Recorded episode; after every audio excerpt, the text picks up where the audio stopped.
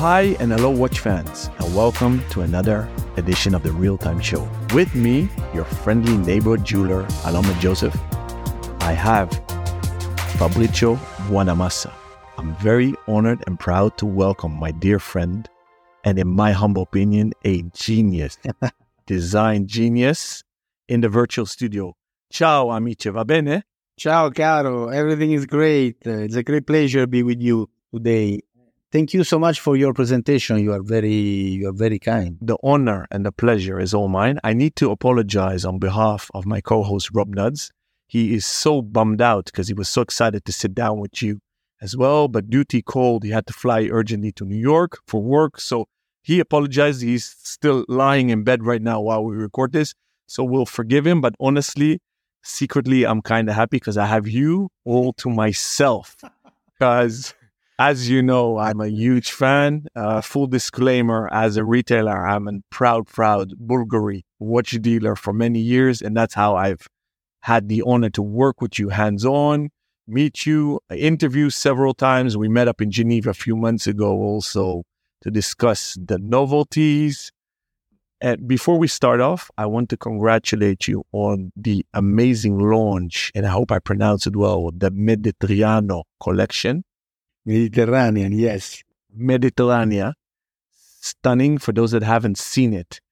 You on air know that I love watches. As a man, I love men's watches, but secretly as a jeweler, I love gemstones, diamonds, and, and female watches. And I think that Bulgari is one of the best, and there is maybe none better for female watches, talking about creativity and originality and uniqueness. And we are actually having a lot of designers on the show because Rob Nudds and I and the rest of the team love design. We love designers.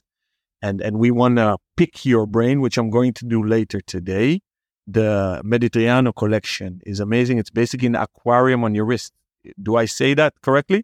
Yeah, exactly.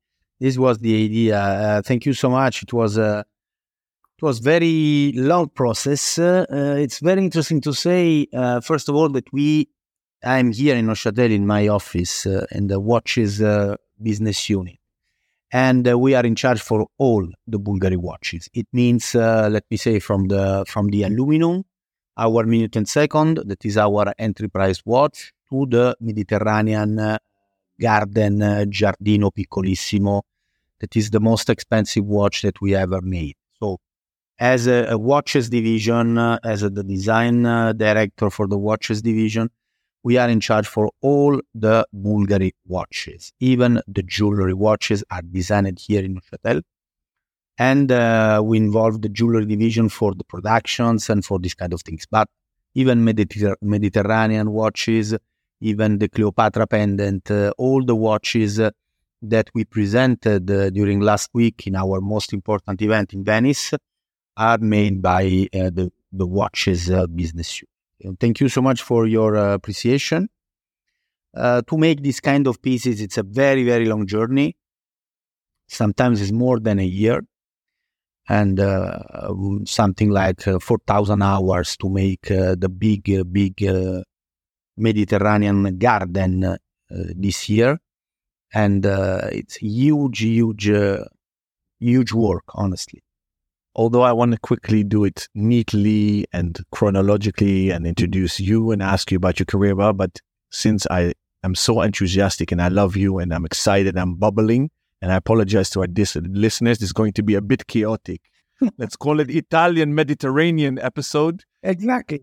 Off the bat, I'm going to ask you a devil's advocate question, uh, Fabrizio, and you have to answer quickly, shotgun. Do you love designing female watches or male watches more?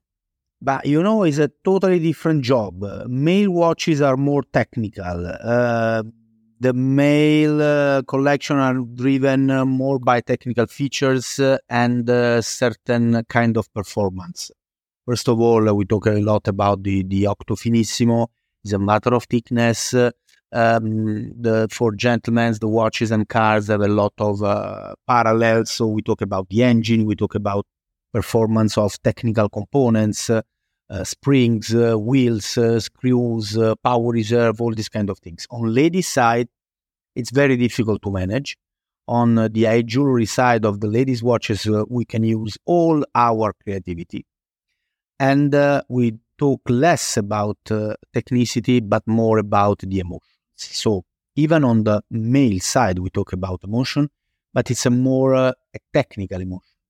On the lady side, uh, and it's the most difficult things to do, it's to talk about something that you cannot touch, because uh, for sure the diamonds are amazing, the Paraib are beautiful, the fishes that uh, that are trembling uh, on the Mediterranean garden are amazing, but if you don't like it, no compromise. On the male side, you can convince, yes, but look, it's the most thinnest uh, movement, we have uh, eight days power reserve on the skeleton, we have an amazing finishing, we have a very unique design, you know, you can wear it in different occasions. On the lady side, if the lady says it doesn't fit with my wrist, that's uh, the point. And uh, honestly, we cannot uh, discuss more.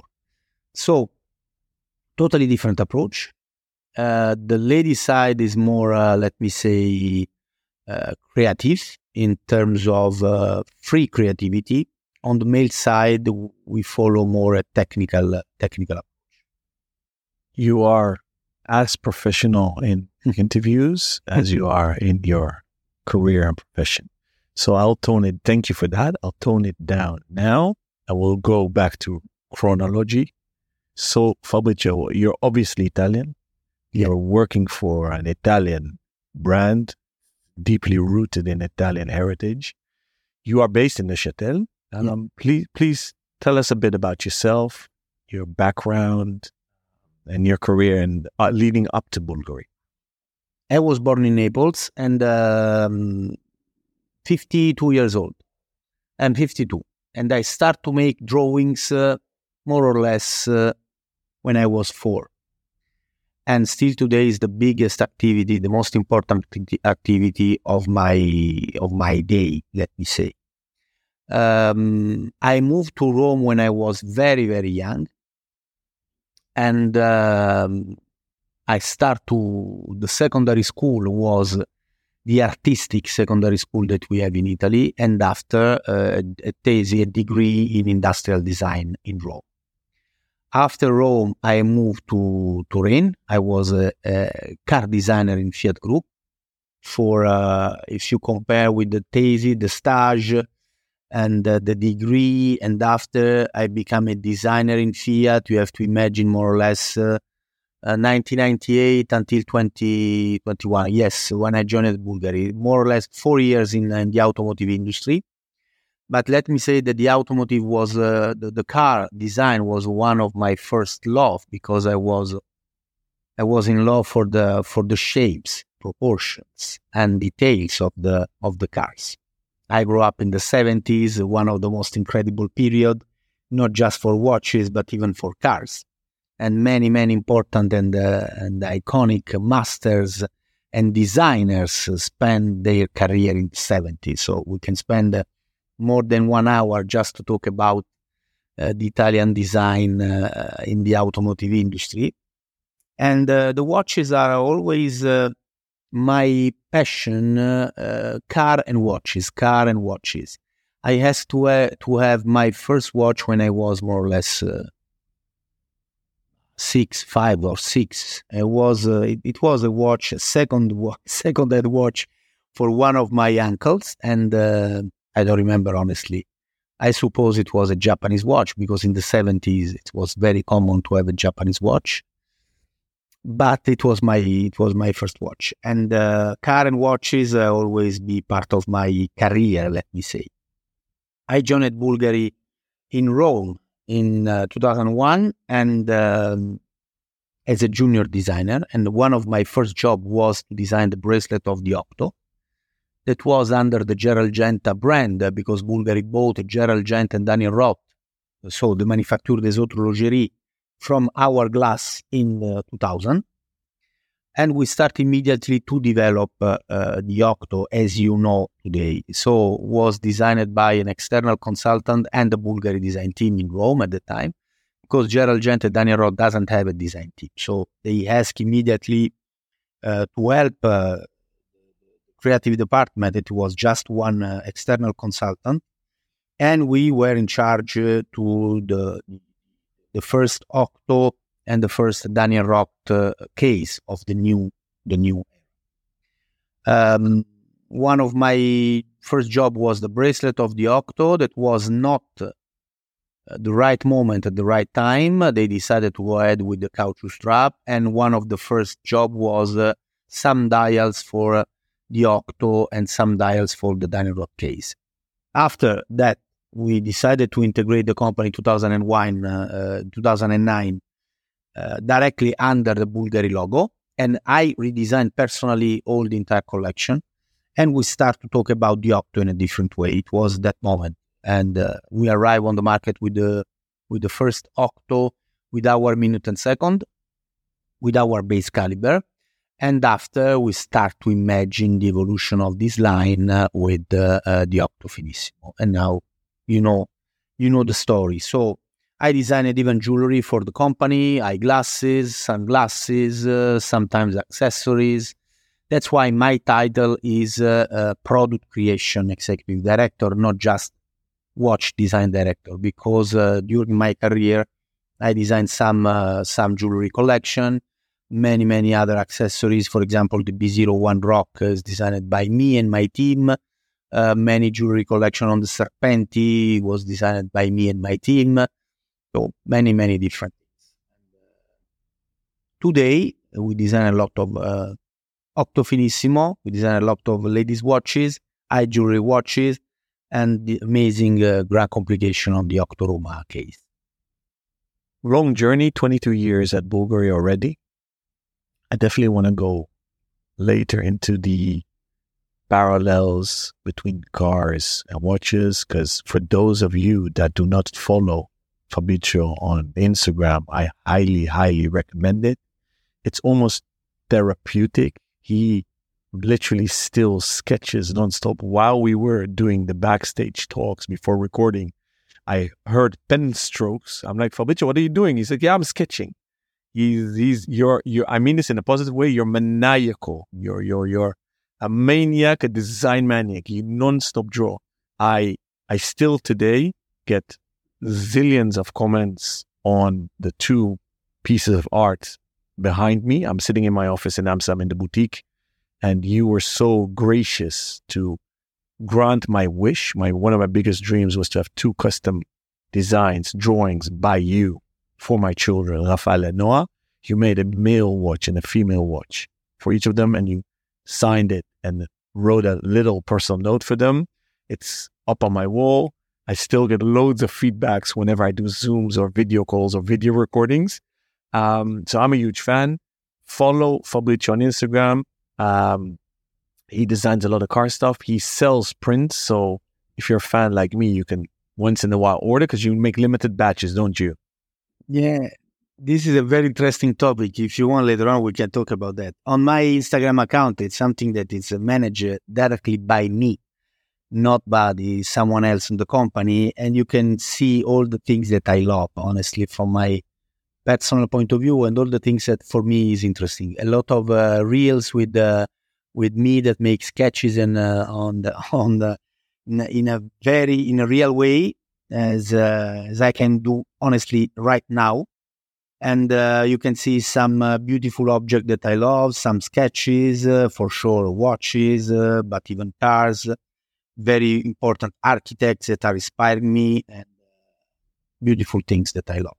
So I'll spell out the handle on Instagram. It's F A B R I Z I O D U O N A M A double S A S T I G L I N A. So Fabrizio Buonamassa Stigliani. I think it's the longest uh, account on Instagram, and uh, and uh, it was for me the most easier thing, the easiest thing to do.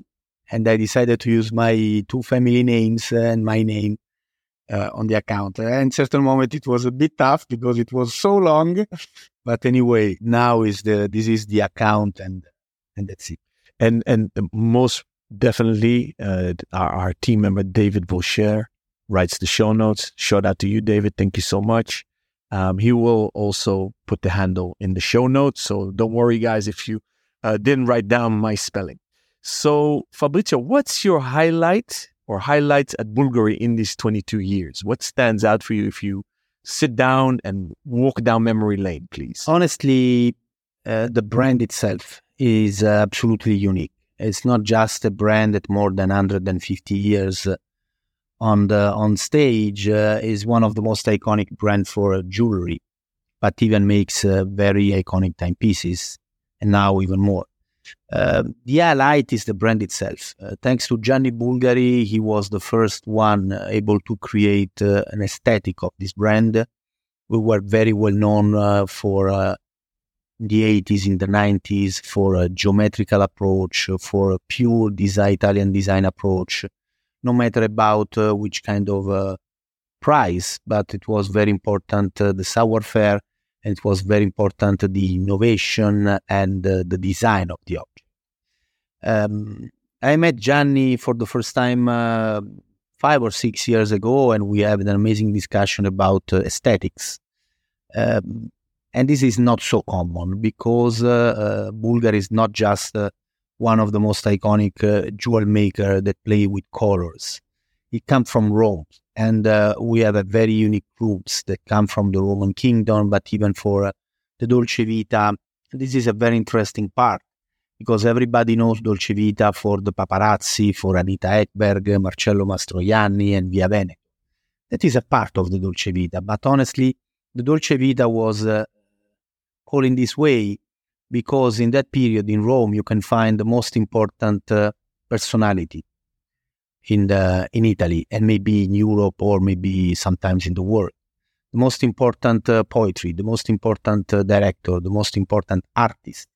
You uh, you walk around Via Veneto, you can see on the same table uh, Moravia, or Lucio Fontana, or uh, Maraini uh, with Fellini. So it's not possible to imagine another place in the world with this amazing personality, with these amazing masters, at the same table, talking about arts, talking about aesthetics, talking about philosophy, talking about uh, literature, and so on and so forth.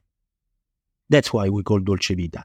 And that's why it was a moment in time, and uh, it was not just thanks to Elizabeth Taylor and Richard Burton, but it was uh, a very unique moment. You can see all the most important uh, and amazing uh, uh, people around the world uh, in the same place at the same time.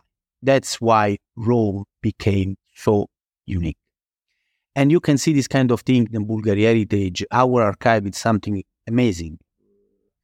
Pure, um, it's, it's something that works in exactly in the same way if you talk about in Italian industrial design. We don't want to make each time the same things. And it's not just a matter of uh, jewels, uh, but even if you talk about cars that everybody knows, and you imagine the design by Giugiaro, by Pininfarina, by Scaglione, by Scaglietti, by Gandini, Bertone, and all the coach builders, you don't find two times the same car at the time. Now it's easier. Now it's a, it's a matter of cost. So they want to produce just one frame, frontal frame, and they change the shapes and they change the dimension of the car. But at the time, the seventies, in the fifties, in the sixties, it was uh, the, the, the maximum expression of creativity. And you can find this kind of expression in the Bulgari D N A. So we have parenthesis, we have aluminum, we have Bulgari Bulgari, we have Trika, we have so many different things. And this is the biggest uh, elements of this company, because uh, thanks to this point of view, you can design so many different things. And I think in the last twenty years of my career, I discovered the brand. And I think that inside the company, I'm one of the the few people that know the brand very well, but I discovered the brand from scratch when I joined uh, Gianni Bulgari in his house in Rome. I completely, I say, ah, okay, now I can understand the brand. And it was a melting pot of different cultures. It was a melting pot of different uh, style. It was a super eclectic gentleman. He is a super eclectic gentleman. And you can see the eclectic uh, style of Bulgari through his uh, his very unique style. So I think that in the watch industry, you have a lot of brands that are used to make each time the same things, because it's even part of the the the, the watch's history, the watchmaking history, to be consistent. But when you see the Bulgari product, uh, just to have a, the, the essence of the brand in one sentence, just Bulgari is able to turn a gas pipe in a luxury item, let me say. On the Real Time Show, we talk a lot about design. We have a network, the T R T S network, with collectors, listeners, actually watch designers, brand uh, managers, industry experts, et cetera. And we had a lot of heated debates the last few weeks about design, originality of design. We spoke about it on air. We interviewed designers. You just raised the topic. And there's so much to unpack there. And, and, and you and I also had a lot of philosophical discussions. You know, one of my favorite things that I had an epiphany when I was on one of many manufacture visits at the factories in Neuchâtel for Bulgari watchmaking is many years ago, I heard the term molto, non troppo, which was epiphany for me and the essence of Italian design, which you just beautifully explained to us, which, if I understood correctly, the Italian translation to English is it's a lot, but not too much. And and for me, that's the summary, the epiphany, uh, epitome of uh, Italian design. And you just explained beautifully uh, from uh, La Dolce Vita into the eclectic design of Bulgari. You know, Alon, I'm sorry to, to cut you. Um, otherwise, I, I forgot it. Um, the beauty for us is not the philosophical concept.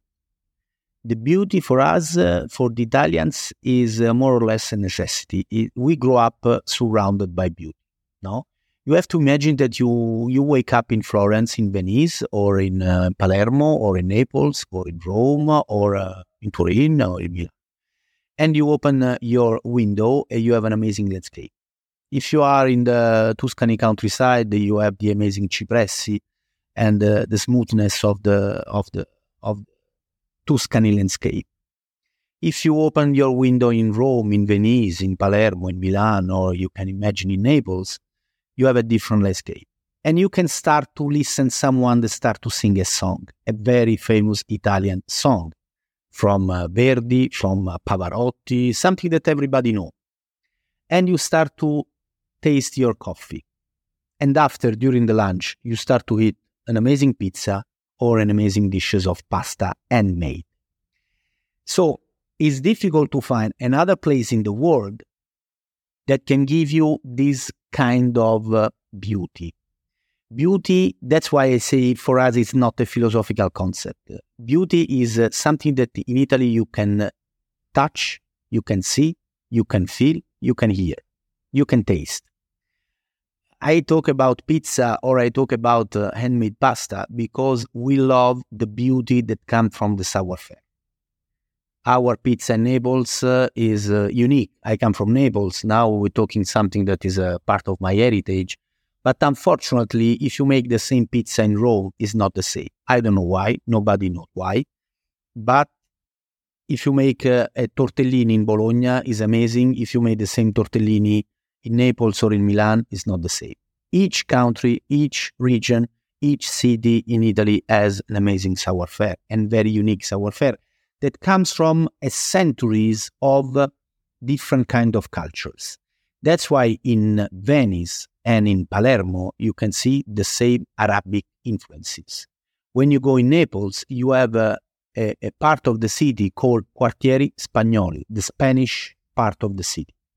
But you can hear some uh, words in Naples that are very similar to the French because they had even a French domination. So you have to imagine uh, the Italian land uh, like uh, the Italian culture, the Italian aesthetics, like a multi-layer cake.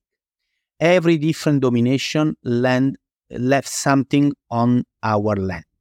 That's why we are so eclectic. That's why we talk about Tubogas. That's why we talk about uh, Achille Castiglioni that uh, took uh, the, the tractor chair and put in the middle of your dining room and even uh, in the in the MoMA Museum in New York. Because we are able to see things in a different way. We are always ironic and we use the savoir-faire in a very, very amazing way. That's why I love podcasts, because when you do audio only, we don't have video on, it's I'm fully absorbed by your words. The last sentence you said, ironic. I want to zoom in on that. Does that mean you embed sense of humor in everything, or take life lightly, not too seriously? What do you mean by that? The Italian design, if you see the most iconic elements of the Italian design uh, history, are very ironic. We love to have fun. So for us, form follow function, it doesn't work. It works very well for uh, the master, Dieter Rams, for uh,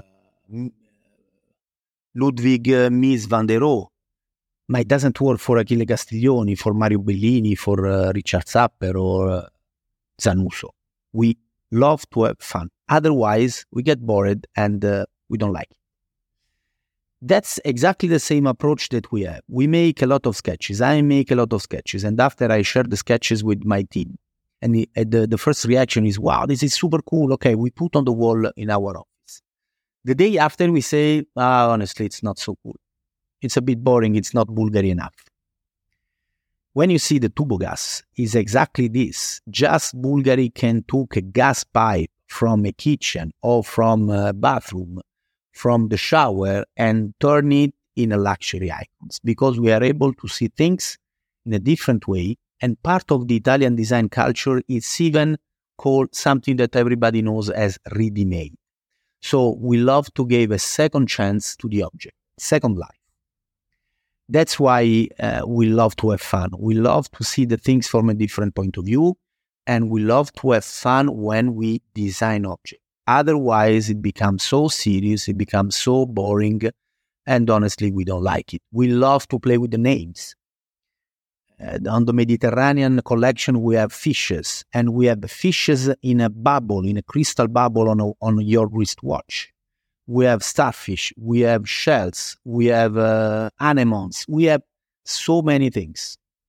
We love to have crowded objects with an amazing savoir-faire, that when you see it, you don't wear it just in a static way, but you have fun and you have to discover little by little.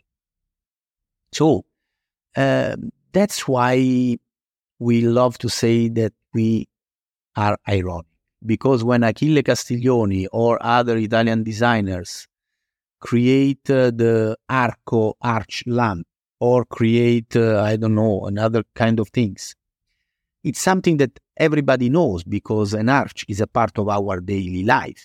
But he was able to turn it in a, one of the most iconic uh, lamp that you can see in, in design history with a very simple touch. This is the most difficult thing to do. That's why I love Mies van der Rohe, because Mies van der Rohe is the master of the less is more. But not the less is more that we know today. Less is more, it means that it's more difficult to do, because when we have less, we have more details and we have to take attention about all the single shapes, corner, edges, with the most incredible savoir-faire, with the most incredible materials. So today, less is more is uh, to, to, to have something that is uh, less expensive. But in the more deep way, less is more, it means more expensive because I have to pay more attention and I have to choose the right materials because I have less. So the material is the very important, the finishing are very important, and uh, the savoir-faire are even more important. So when you have uh, something that is a crowded object, you can see, okay, well, I don't care about that because we have a lot of focus points. Our crowded object, like the, the Garden of Eden uh, last year and the Mediterranean Garden this year, it's an obsession for us. Our our supplier, our client, internal client or external client, that when we produce our pieces say, Fabrizio, this piece is amazing. Maybe it's the most difficult piece that we ever made, but we are very happy that it's finished because it was an amazing job for one year. And we talk about all the details, all the grief, all the elements that you have to see when you turn the bracelet. As you are a jeweler, you know very well what I'm saying. So it's not just the things that you can see when you wear the watch, but it's even more interesting when you turn the bracelet, when you turn the movement, when you turn the bracelet. So on the Octo Finissimo, you can see this less is more approach. On the eye jewelry pieces, you can see the most incredible savoir-faire that we are able to show it to you and to our. I can go on for hours. We're already halfway and I have so many questions for you. I'm going to cut myself short. I'm going to ask you if we can please invite you back on the show where we just do an episode about the philosophy of design, because it seems you have endless sources of inspiration and creativity in you. And on this show and our listeners and in our network, everybody complains about the lack of originality and creativity in the watch industry. We keep on riding the wave of vintage, retro-inspired, old catalog models continuously. And if somebody says it's new, it's usually a, a lookalike, or it's inspired by a different brand. And so I want to park that issue maybe today, because I want to talk about the Octo Roma quickly. I've said this to you personally. I've said it to our dear friend Antoine Penn, your colleague. Uh, I've said this on air after visiting the Geneva uh, fairs uh, in the end of March, the watch fairs. I am a huge fan of the Octo Finissimo, which I'm wearing today. From day one, I fell head over heels in love. Ordered it immediately. I'm wearing the Ton sur Ton titanium on titanium. Yeah. It's still my favorite. And the second best is the full gold satin blasted one. The Octo Roma wasn't my favorite. I didn't really like it. I didn't feel it. I was skeptical when I saw the pictures when you guys revealed it a few months ago. I always say I don't make definite decisions or verdicts or form my opinions when I held it in my hands, studied it, and put it on my wrist. I did that with the revamped Octo Roma, and I'm not sucking up to you. You know, I'm rather honest. I loved it. And you blew me away. I ordered one for myself, and not to replace my Octo Finissimo. It's a different watch, completely different. What did you do? How difficult was it for you to revamp it? And explore, walk us through the design process, and please tell us why it's so successful suddenly. On the male assortment, uh, maybe the Octo Roma is the most difficult watch that you can imagine, because it's exactly in the middle of the market with a lot of competitors at the same price point, with an amazing heritage, with uh, the same watches until uh, fifty years, uh, and it's very very crowded uh, segment and a very very competitive and difficult. We are very well known uh, today thanks to the Octo Finissimo, but the Octo Roma, the origin of the Octo Roma was uh, immediately after the Octo Finissimo, because immediately after the first uh, presentation of the first product, uh, after two or three Basel Fair, we discovered that, uh, yes, the Octo Finissimo was an amazing achievement in terms of technical feature, the ultra-thin movement, the ultra-thin bracelet, the ultra-thin case, uh, one material, one finishing, one color. But it's not uh, for everyone. It's a bit a segmented watch because, uh, you know, if you don't like ultra-thin watches, what else? And we decided to develop uh, a different leg on the Octo collection. To be clear and for the records, we have to say that when the Octo Finissimo arrived on the market, we already have another Octo that became the Octo Originale. That was the Octo that we designed twenty years before, uh, fifteen years before, more or less, with the Gerald Genta and Daniel Roth development department. So when the Octo Finissimo arrived on the market, uh, the Octo was already you know, a watch with retrograde movement and with our base caliber, hour, minute, and second. So from this point, we call this Octo Octo Originale, and we start to develop the Octo Finissimo. In a certain moment, the Octo Finissimo has a huge success, huge success, but it was uh, Uh, we were not able to produce all the watches that the market needs. On the other hand, the Octo Originale, after the Octo Finissimo, it starts to become a bit gigantic, huge bracelet, huge case, very thick case. But you know, not just for the client, even for us.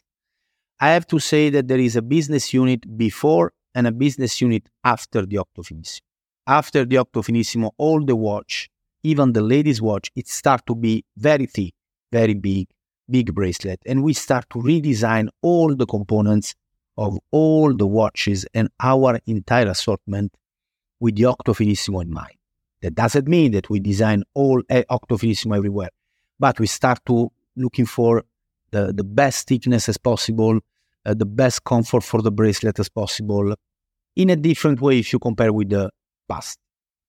In a certain moment, we say, okay, the Octo Originale is so huge and uh, it's very important for some market. Uh, but today, you know, after the Octo Finissimo, maybe we need an Octo that is more mainstream.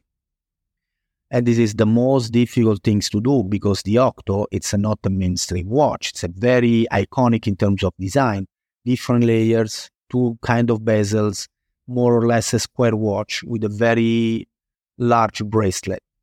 And you say, how can we use the same design to make a more rounded watch?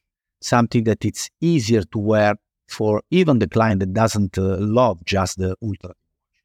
And we start to design the Octo Roma. That it was just the perfect uh, extrusion from uh, the Octo case with uh, the lugs and uh, more or less the same bracelet of the Octo Finissimo. In a certain moment with the Octo Finissimo, we start to develop the second step. So the first step of the Octo Finissimo, it was to um, impose the design, impose this point of view, the watch that you can hide under the shirt, a very Italian uh, chic attitude, something that is not shout, something that is more subtle. And it wasn't a great success. And after now is the second phase that we start to take care about all these references, about all the movements and start to Uh, look at the watch in a different way to improve uh, all the single details that we can improve in terms of finishing, in terms of ergonomic point of view, in terms of many, many different things. So here we start to say, but guys, the Octo Roma start to become a bit uh, no, uh, different. The first Octo Roma was very, was very, how can I say, was very sharp, was very edgy. Was very radical in terms of design if you compare with other watches. So we decided to take care about the Octo Finissimo, and now you can see the Octo Finissimo a days, that is a completely different watch. On the same moment, we start to take care about the Octo Roma. But the Octo Roma is for a different client. The client that already have some watches, maybe already have the Octo Finissimo, but for sure already have some other iconic watches. So you need something different that talk about the brand in a very clear way, but on the other hand, uh, it's uh, very easy to wear in different occasions. And to have this kind of design today, you must have some specific features. Interchangeable strap, you must have different movements, you must have uh, luminous hands, luminous indexes. To have a versatile watch, you must have some versatile features. So we start to develop the Octo Roma with, for the first time, a chronograph movement, and for the first time in our assortment, interchangeable system. Allora, the Octo Roma is not a round-shaped case. E, to design the, the push button for the chronograph, we spent six months. Because uh, we were not happy about the thickness of the movement, we were not happy about the size of the movement, we were not happy about the shape of the push button on the, ca- on the case. And the same things was uh, the interchangeable system. We tried three or four different systems, and we were not happy because we were not easy to use. User-friendly strap. I'll always say, guys, this is not possible to use. We're going to create a frustration, and it's better to don't have the system, to have the common strap. So, Alon, honestly, it was one of the longest development. We spent more or less three years to develop this new watch, because we changed two or three times the movement for the chronograph, so we were not able to design the push button, and we changed three or four times the interchangeable system, so we were not able to design and to fix the design of the case, neither the design of the bracelet. So we were we were happy about uh, the luminous hands, we were happy about the new uh, luminous indexes, we were happy about for the, the texture of the dial for the first time on an Octo family, but you can you have to imagine that we make uh, the design of the case three times. Today, we call the watch Octo Roma, but just the name is the same, honestly. The watch is a brand new watch with a lot of new features, with a lot of uh, implementation in terms of uh, movement, in terms of finishing, in terms of, you can see now the case is made with different finishing. The first Octo Roma was just with one finishing, was very sharp, was very edgy. Now we try to have a, a smoother case, a smoother design. We don't want to have compromise. Still today is an Octo.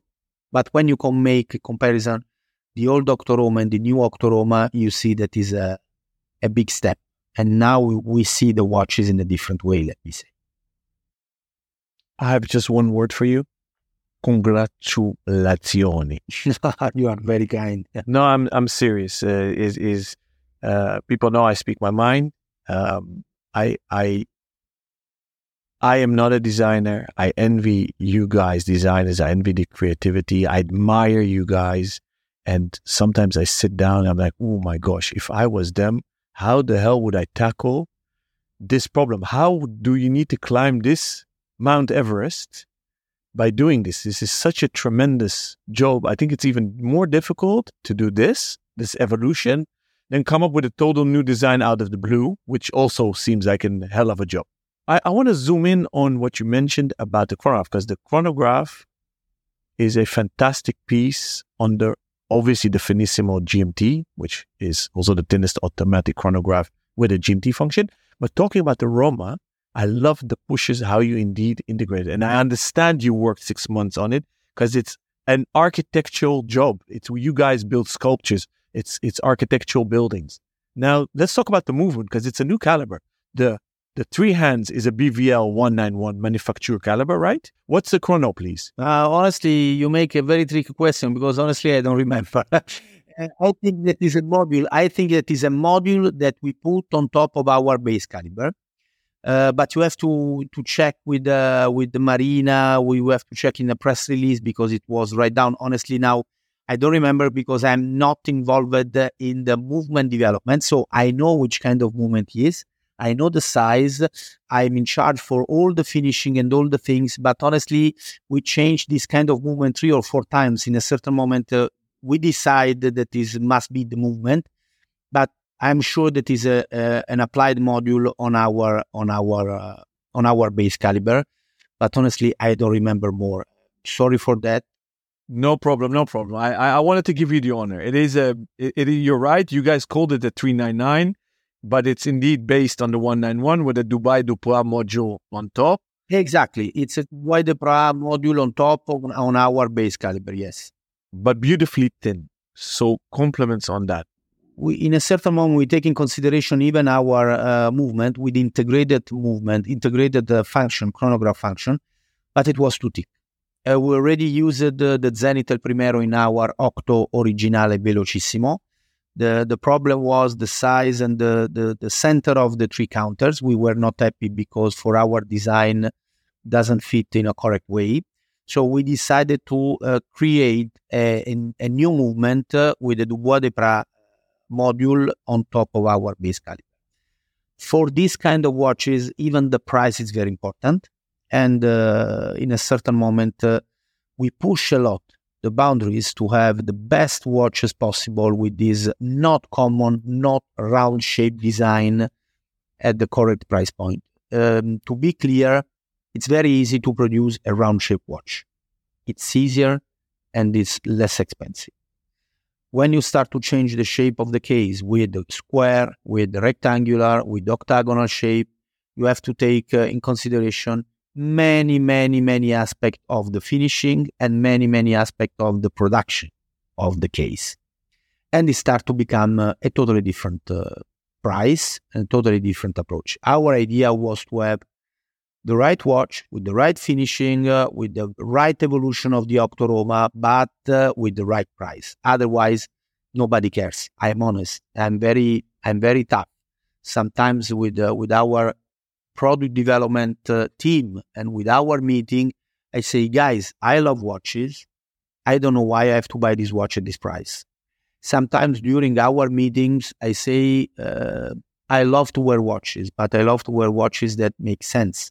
So please take in consideration the final price. Now I'm not talking about the Octo Roma, I'm talking in general.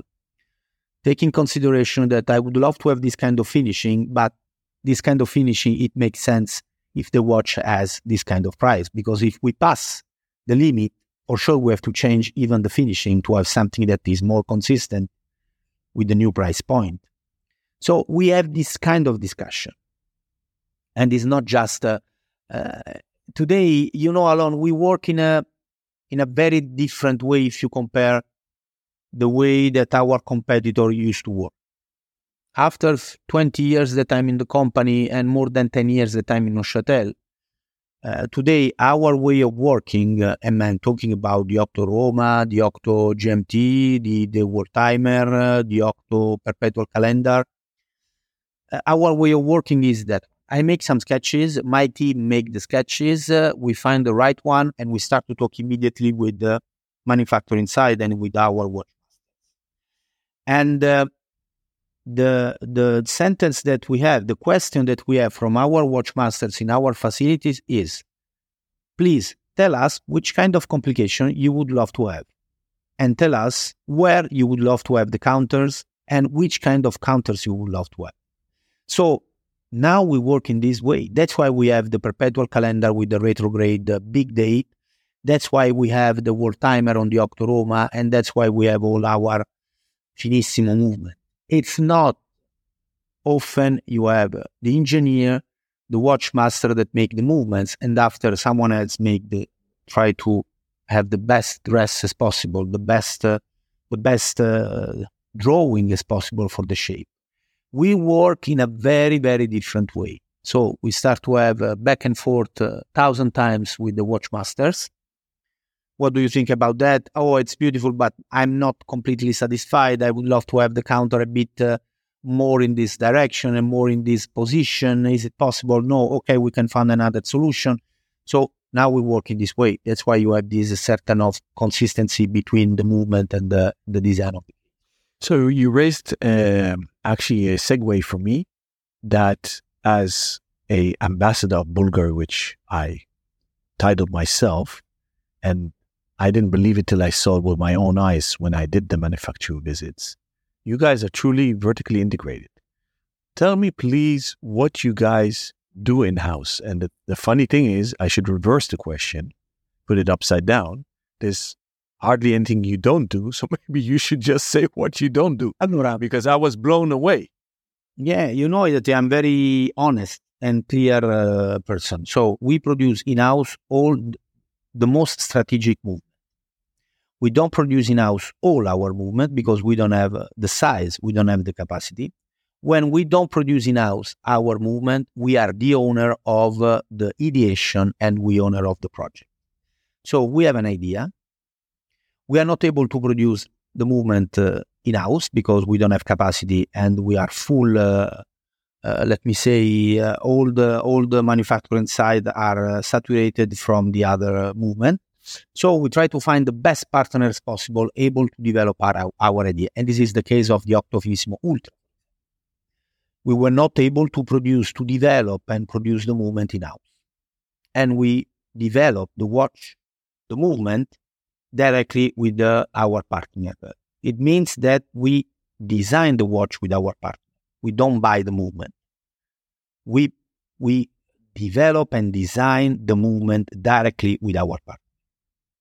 We produce in-hour the finissimo hour, minute and second, the finissimo scheletto, the finissimo chronograph, the finissimo perpetual calendar. We produce in-house uh, the Octo Striking Tourbillon, the Octo Striking Tourbillon with uh, with diamonds that we showed in in the Venice event. We produce in-house the Octo Finissimo, uh, which one? I, the minute repeater. We produce in-house all our chiming watches. The three hammers, the Carillon Tourbillon, the Perpetual Calendar Tourbillon, Moonphase, uh, uh, Grassonnerie. What else? We produce in-house our base caliber. We produce in-house the Lucia skeleton movement. We produce in-house mostly all our dials, mostly uh, all our cases, a lot of bracelets. We are assembling uh, mostly ninety percent of our production here in Neuchâtel. Um, maybe I, I forgot something. Our jewelry watches uh, often are produced in uh, Italy with our facility in Valenza and uh, I Jewelry Atelier in Rome. We produce in-house our Piccolissimo movement and we are very proud about that. Um, we don't produce in-house the bracelet of the Serpenti, uh, Serpenti Tubogas, the Serpenti I Jewelry watches because we produce it in Italy, in our facilities. We don't produce screws. We don't produce leather strap. We don't produce springs. We produce in-house some wheels of the movement, uh, some bridges of our movement because are so difficult to produce uh, outside. Uh, we don't produce hands. We don't produce uh, all our indexes. We don't produce buckle for the deployant buckle. We produce all our, mostly all our Ardian buckle. Um, we don't produce crown, and I think uh, we don't produce glass. We don't produce gasket. You've said enough, Fabrizio. I'm, I'm, I'm, you've proven that you're honest, you're transparent, which is rare in the Swiss watch industry. And you guys set such a high standard for yourself because you just said, we don't produce the coil, but Bulgari does produce it in-house. It's just not in Switzerland. But it's funny, you guys segment yourself so much. Doesn't make sense to say that we produce screws, we produce our our leather strap. Honestly, nobody nobody knows, but it's a, not a strategic component. So, Alon, we try to produce, to be the owner and to be the designers of all our most strategic development. And I think uh, we mostly we produce ninety-five percent, ninety-nine percent of our finissimo movement, and we produce one hundred percent of our piccolissimo movement. So we are very proud that we are producing all our chiming watches. You know that we have more, the watch masters able to touch a chiming watch must be a talented watchmasters with more than twenty years of experience, but must be talented because uh, it's not so easy. We are able to produce more or less ten uh, Carillon Tourbillon, uh, Grand Sonnerie, and Quantien Perpetuel, uh, all these kind of things, to, uh, all together per year. So one watchmasters is in charge for one watch. He, the watchmaster cannot pass to someone else because he have to imagine from the beginning which kind of sound he gonna have when the watch is closed. And he assembling and disassembling the watch several times during the process. And the final, uh, the, the last fine tuning is made by hand. He touched the hammers and he touched the gong by hands, by hand. And uh, just at the end of the process, you have to be able to imagine The, the quality and the kind, the, which kind of sound we're going to have when the watch is closed. That's why you cannot pass to another watchmasters. We have more than one watchmasters the, in the in the uh, chiming watch room that are more than two, I'm honest. And uh, that's why you cannot pass to another one because the sensibility, the taste, and uh, the way to work is different. Even if they are the same level of skills and they are the same level of uh, talent. So that's why we're able to produce three, four Grand Sonnerie per year, uh, three, four uh, minute repeat, three, four uh, um, three hammers. It's super difficult, uh, and you have to imagine that it's like uh, when you produce an exotic car with more than one hundred thousand components, let me say. You took the words out of my mouth because the B V L one hundred, so it's the piccolissimo, which you just mentioned, only twelve millimeters diameter, two and a half millimeters thickness, and weighs one point three grams, which is mind-boggling. It's not even commercial. So I have to beg the question, why the heck do you guys even make it? It's crazy. Honestly, I stressed it a lot. I stressed a lot this concept because uh, the first Bulgari watch, uh, uh, most iconic one was the Serpenti in the uh, late fifties, I don't remember. And it was with the mechanical wood. Uh, so Bulgari made uh, the, the, the snake and uh, someone else made the wood. In a certain moment, it was impossible to find on the market other uh, mechanical movement uh, due to the quartz wave in the seventies. Uh, it was... Uh, not uh, interesting from an economical point of view. And uh, the second point was that this kind of small movement of the seventies, forties, fifties, sixties was not reliable at all. So you can gain uh, ten minutes per day. Everybody, today we have just Bulgari Piccolissimo and the J L C on the market, this kind of dimension. In a certain moment, during a meeting, I say, guys, honestly, uh, the, the, the Serpenti uh, Secret watch is uh, one, our most iconic watch. Today, we are the master of the miniaturization. We have the Octo Finissimo more than ten years on the market. We are a, a, a jewelry. We, you are a, we are a, a jeweler. We, our clients are mostly ladies, but today we have even a lot of uh, gentlemen, very important collectors around the world that have a Bulgari watches. We don't, we, we cannot use a, a quartz movement anymore in this kind of piece. We have to develop our base caliber for the jewelry watches.